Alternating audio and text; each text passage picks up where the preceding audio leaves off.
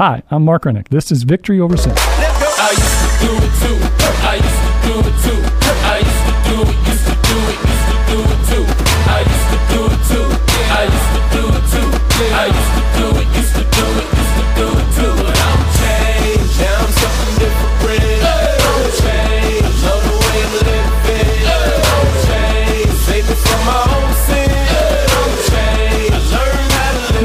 Sin, and my name is Mark Rennick. Good Saturday afternoon to you, Treasure Valley. I hope everything is going well with you. It looks like winter is here. If it's not uh, already, it's coming real soon.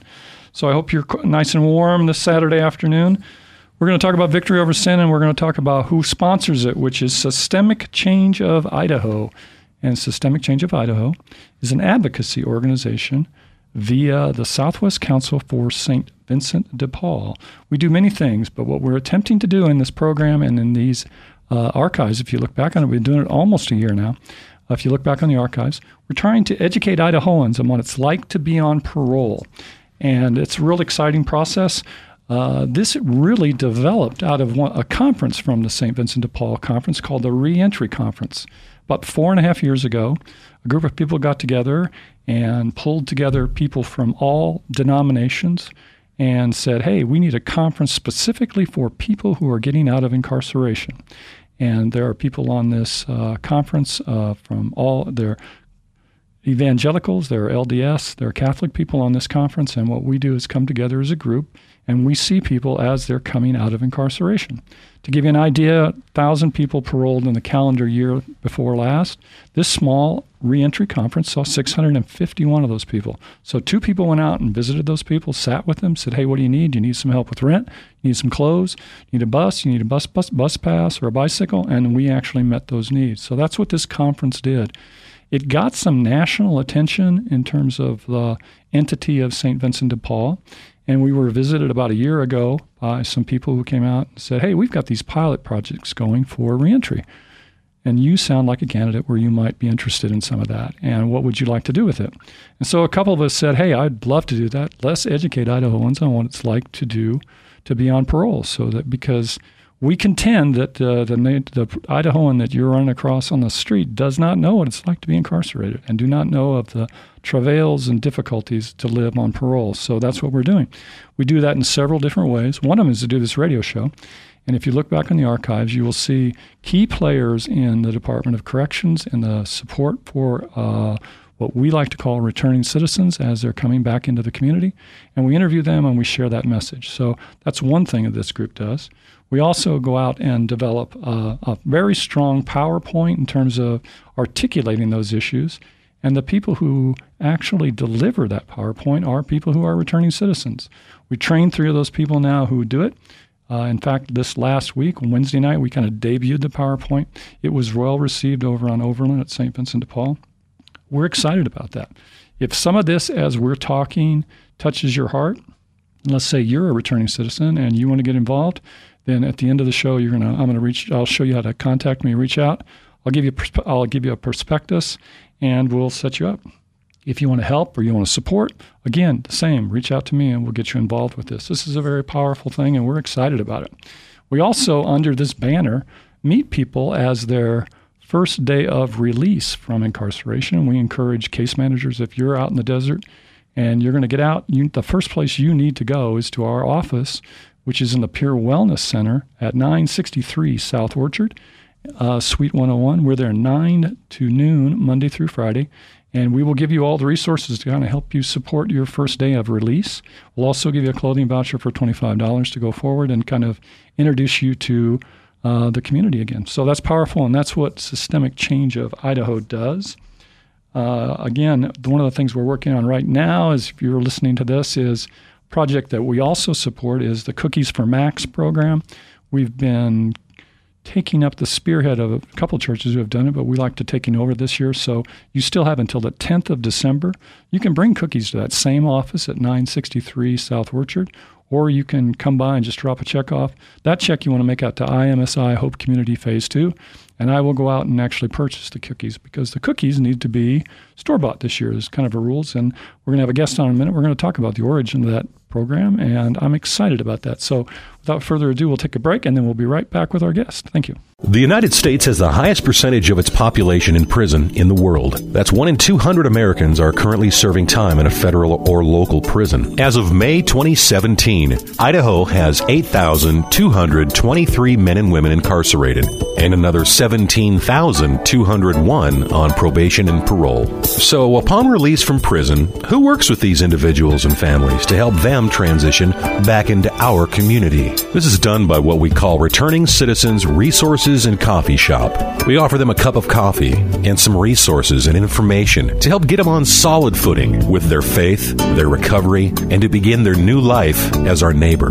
It's designed for the offender's first stop from the institution. If you'd like to help us help them, please contact Mark Rennick at 629 8861. That's area code 208 629 8861. And if you're out in the desert needing any help for your transition, we pay for that call. Okay, we're back. Um, I, I love doing this show, and I think I hope you hear it in my voice. And some of the times I really get to do something neat, and today I really do get to do something neat.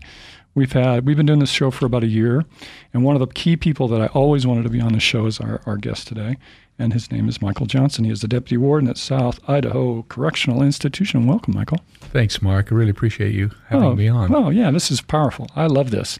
Uh, what you, those of you who listen to my voice on a regular basis know that I was incarcerated, uh, seven four nine seven five, and uh, I spent some time. Majority of the time, I was incarcerated at maximum security prison, and Mr. Johnson was the warden there.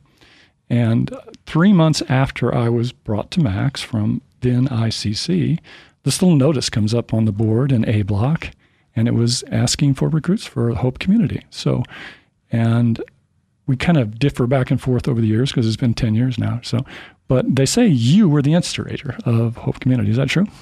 Well, that's true. Yeah. There are a lot of us that worked together to make sure it happened. But you were the force. the idea was mine. Yes. There you go. He takes credit for it. I like that. How have you been? Been very good. And I see you are too, Mark. No, we're doing good. We're doing good. It's good to see. Uh, one of the things that's been cool about my life after incarceration is I get to work with a lot of people who actually changed my life. And I can tell you, if the Department of Corrections is listening, that uh, this project that Mr. Johnson started did do that in terms of I was in the right spot at the right time, and God did that for me, and it was powerful. So I thank you for that. And I've done that before, but I do. So Well, that's nice. Thanks, Mark. I, I find it interesting what you said that I was in the right spot at the right time, Absolutely. which happened to be a maximum security prison. it's a, it's a good story. it's interesting. So tell me about uh, how you and I met, and uh, you were the deputy warden at Max, and how did all this come about?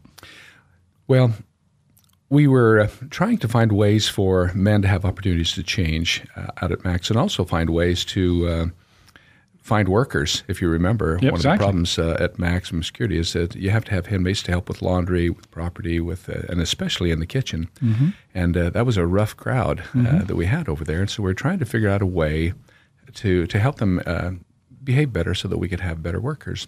And we came up with the idea of a hope community because as we looked out on the men, we found that uh, there were many of them who really wanted to do something different with their lives. They got themselves in a mess, but they really wanted to get out of it and didn't know how.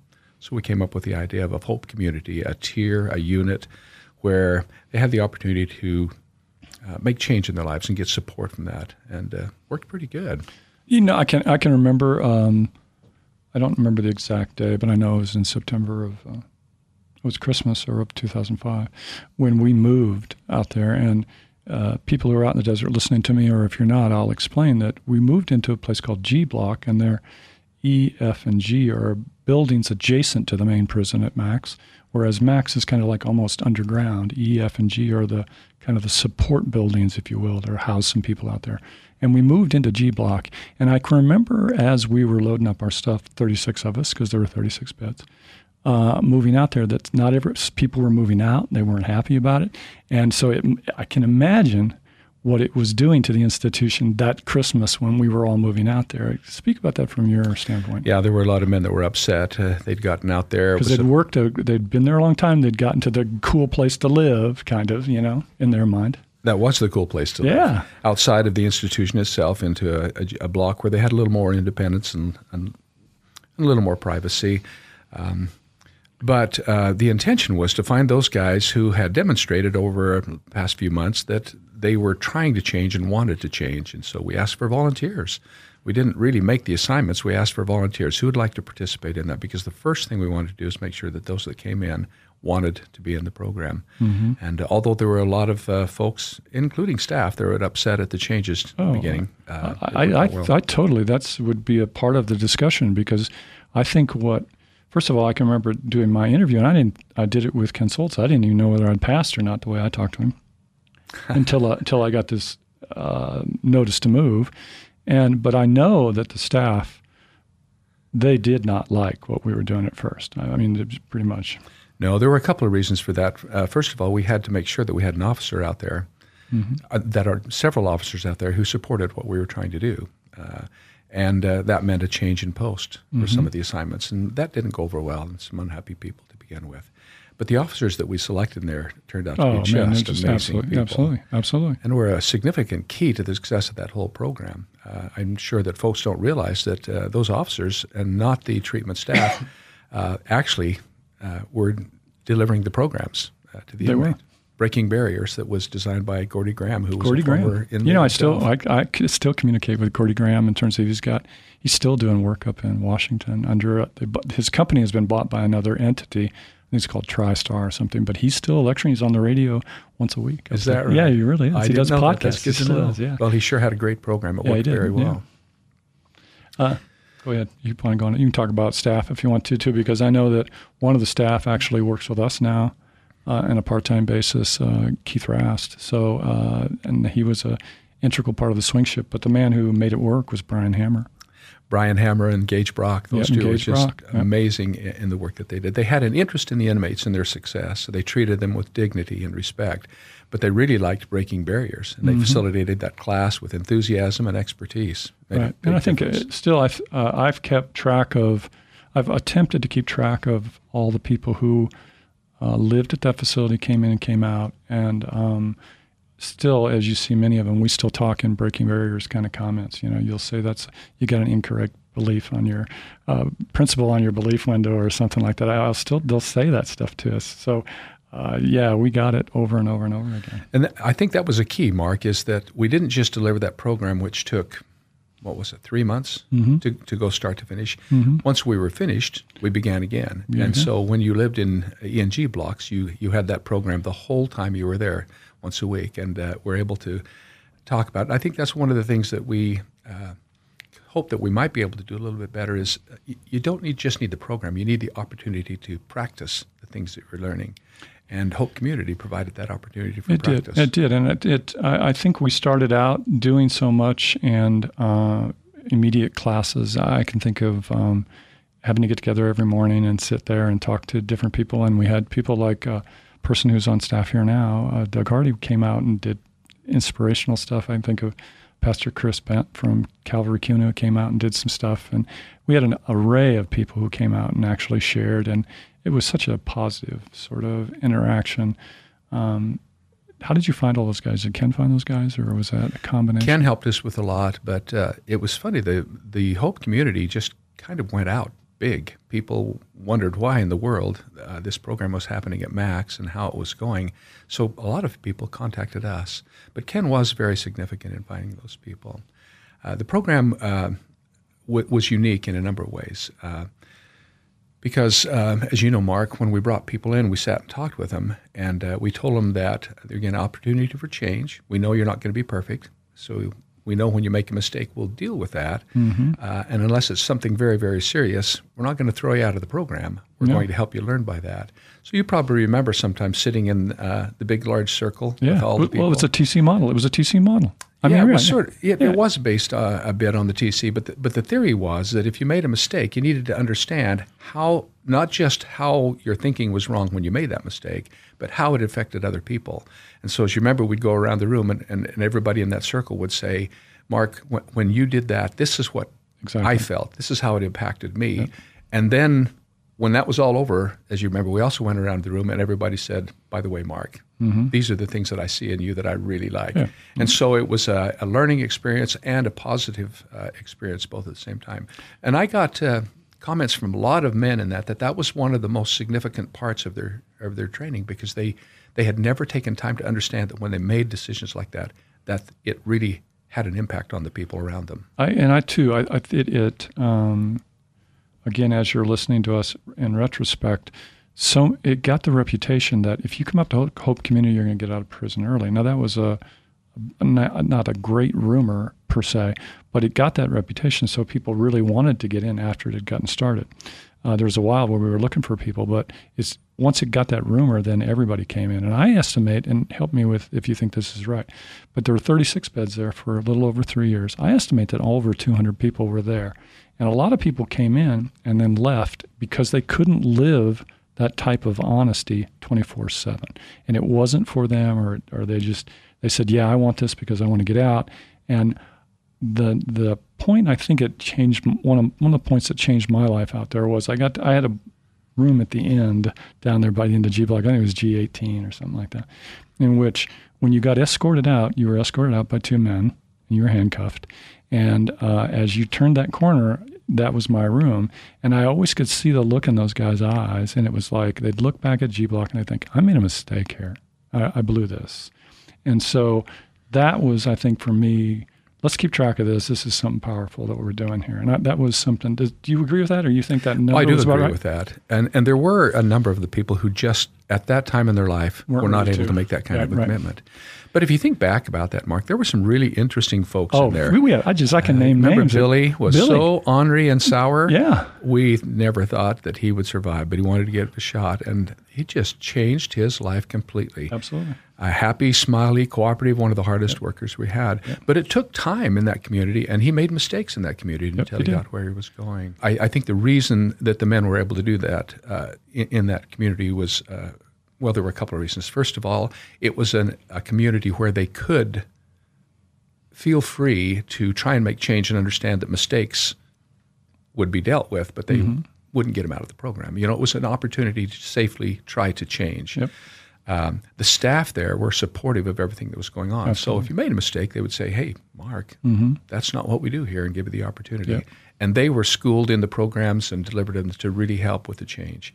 But I think the most key part in that was we had a mentor from the outside religious organizations, Ten Mile Christian Church, Yep, that's right. for every single person in That's that true. program, and they saw them weekly, no matter what. That's true. And uh, Because I, I know I was the man who's still friends with me now uh, is came out and saw me every Thursday for three and a half years. So that's that's pretty powerful. what a commitment, huh? Yeah, that's pretty powerful. So that's that's uh, Steve Moore's credit, and he's been on here and we've said that, and we give him those stokes for that too. So that's fantastic. Don't you think that was a significant? I think that was the success of key that made it work. Mm-hmm. Yeah, I really do. And then I think as we started going away from programming, we became the integral part. We became the backbone of the institution in terms of working in the kitchen and in terms of ILD and in terms of doing all the suicide watch. And then they introduced the dogs where we did the dogs. So we really had we were busy all day long, and so that it started out just a programming unit. It developed where they need you needed us to go to work, and then we just it developed into uh, it was a full time job. I mean, it got to the point where I think I even said to you, it was close to me getting out on parole, and they said, "Well, you can go to works work furlough program." I go, "Can you guarantee I'm going to get to a work furlough program? Because I'd have to go to another institution to get picked up by an institution to get picked up to work furlough."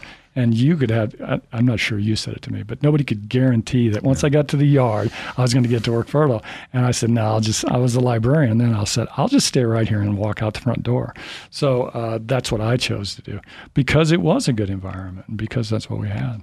Well, and the Parole Commission was watching too. Mm-hmm. Folks who had successfully completed uh, uh, working there and living there in the in, in the G block in the Hope community had a very high success rate of being uh, granted parole and getting Yeah, out. that's So- true. That's true. I never really thought about that because Olivia, Olivia was quick with me when I got out, but that was it was it was good.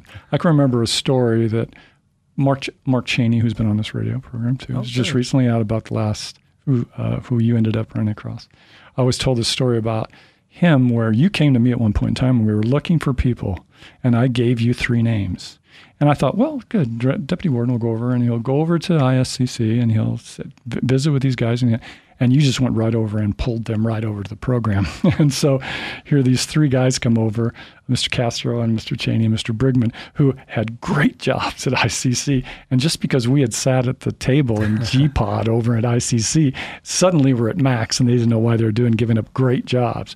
Now, all three of those people to this day will say that was a good thing, but that day when they were walking, standing next to me with Mr. Hammer as we were welcoming into G Block, they weren't the happiest in the world. That was not a good day for them. Was that it? was not a good day for them. I think it was that morning too, where we'd had a we'd had a lockdown and they'd gotten forgotten in medical. So we had a lockdown, had a crisis, and then somebody just comes along and sees these guys sitting in, in, in medical waiting to go out to G Block. By the time they were coming to find us with Mr. Hammer and G Block, they were they'd figured out that Rennick had done this to him. So, and, and I said, I didn't. I thought he was going to come talk to you. So Well, it takes a long time in the institutions to get a very good job, the job that you want. Yes. So to be pulled away from those to go to Max. Yes, you know, exactly. oh and they goodness. didn't know why they were going. Yeah. Of course, you're being transferred. You don't know why. No. Mark Cheney was just all, when he was on the radio, he described it real well. but I, I haven't done anything wrong. Why am I going to Max? So, yeah, that was pretty cool. Talk about, I can't let you go without talking about a couple things. You always had a way, two things about coming out when things were going wrong or something was up.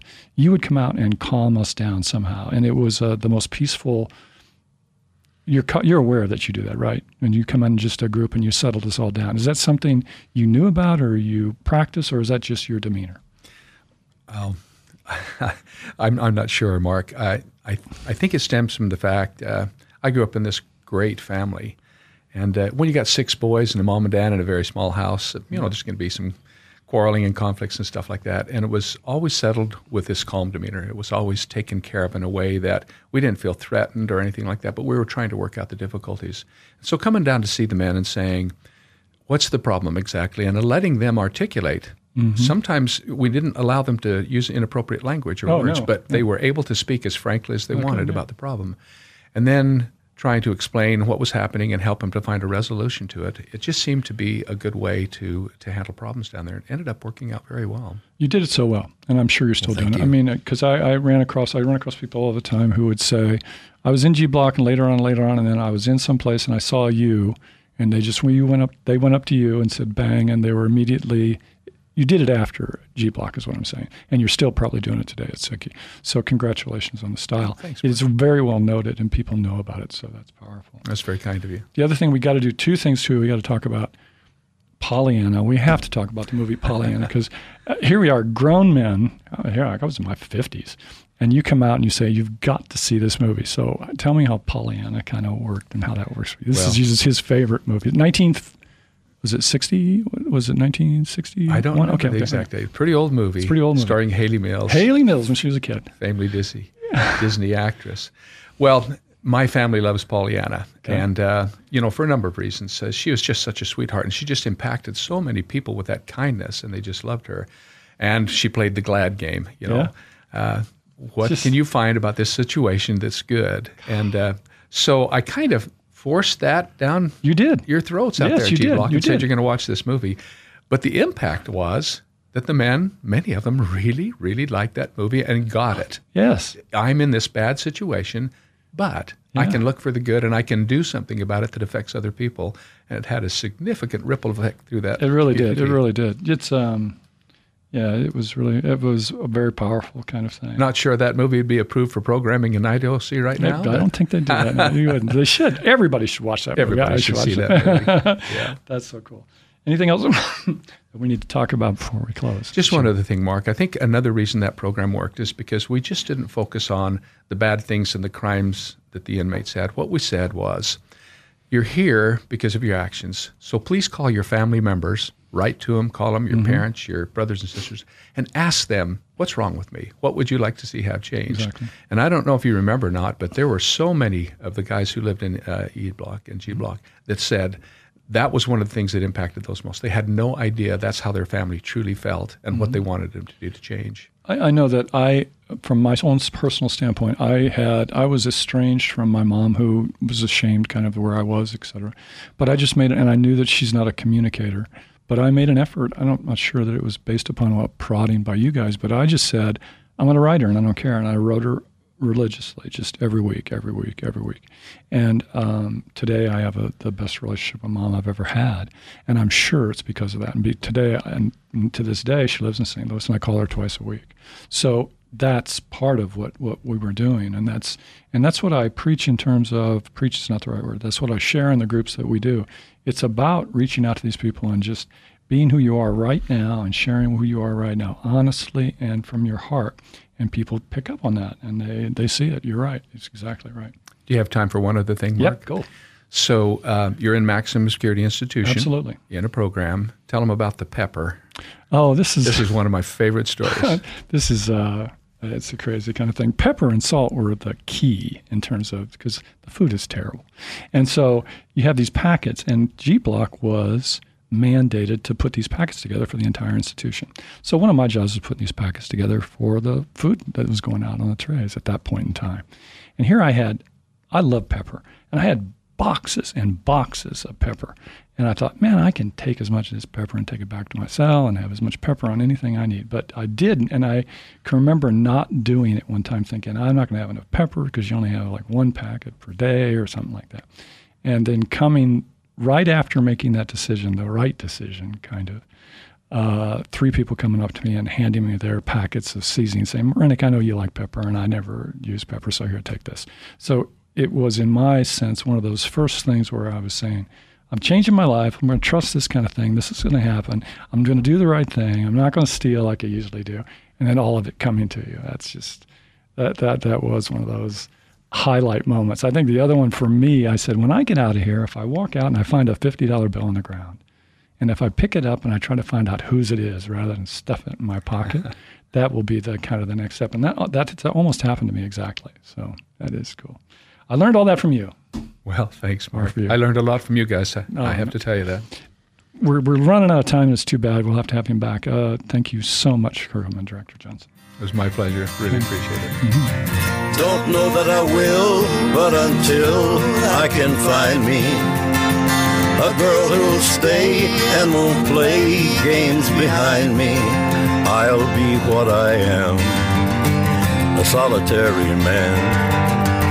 Solitary. Again, I want to thank Michael Johnson for coming. Uh, you can tell he's a very special guy. There are some very special people that work for the Department of Corrections, and um, it's just that there really are some dedicated individuals. Michael Johnson is at the head of that list. Uh, if you would like to, if you heard something you heard, if you heard something today that you'd like to know more about, we're easy to reach. www.systemicchangeofid.com. You can email us systemicchangeofidaho at gmail.com. We're on Facebook, Systemic Change of ID. We're on Instagram at Systemic Change of ID. You can even call us on the phone. 208 477 1006. Thank you so much for spending part of your Saturday afternoon with us, and we look forward to talking to you next Saturday afternoon on Victory Over Sin.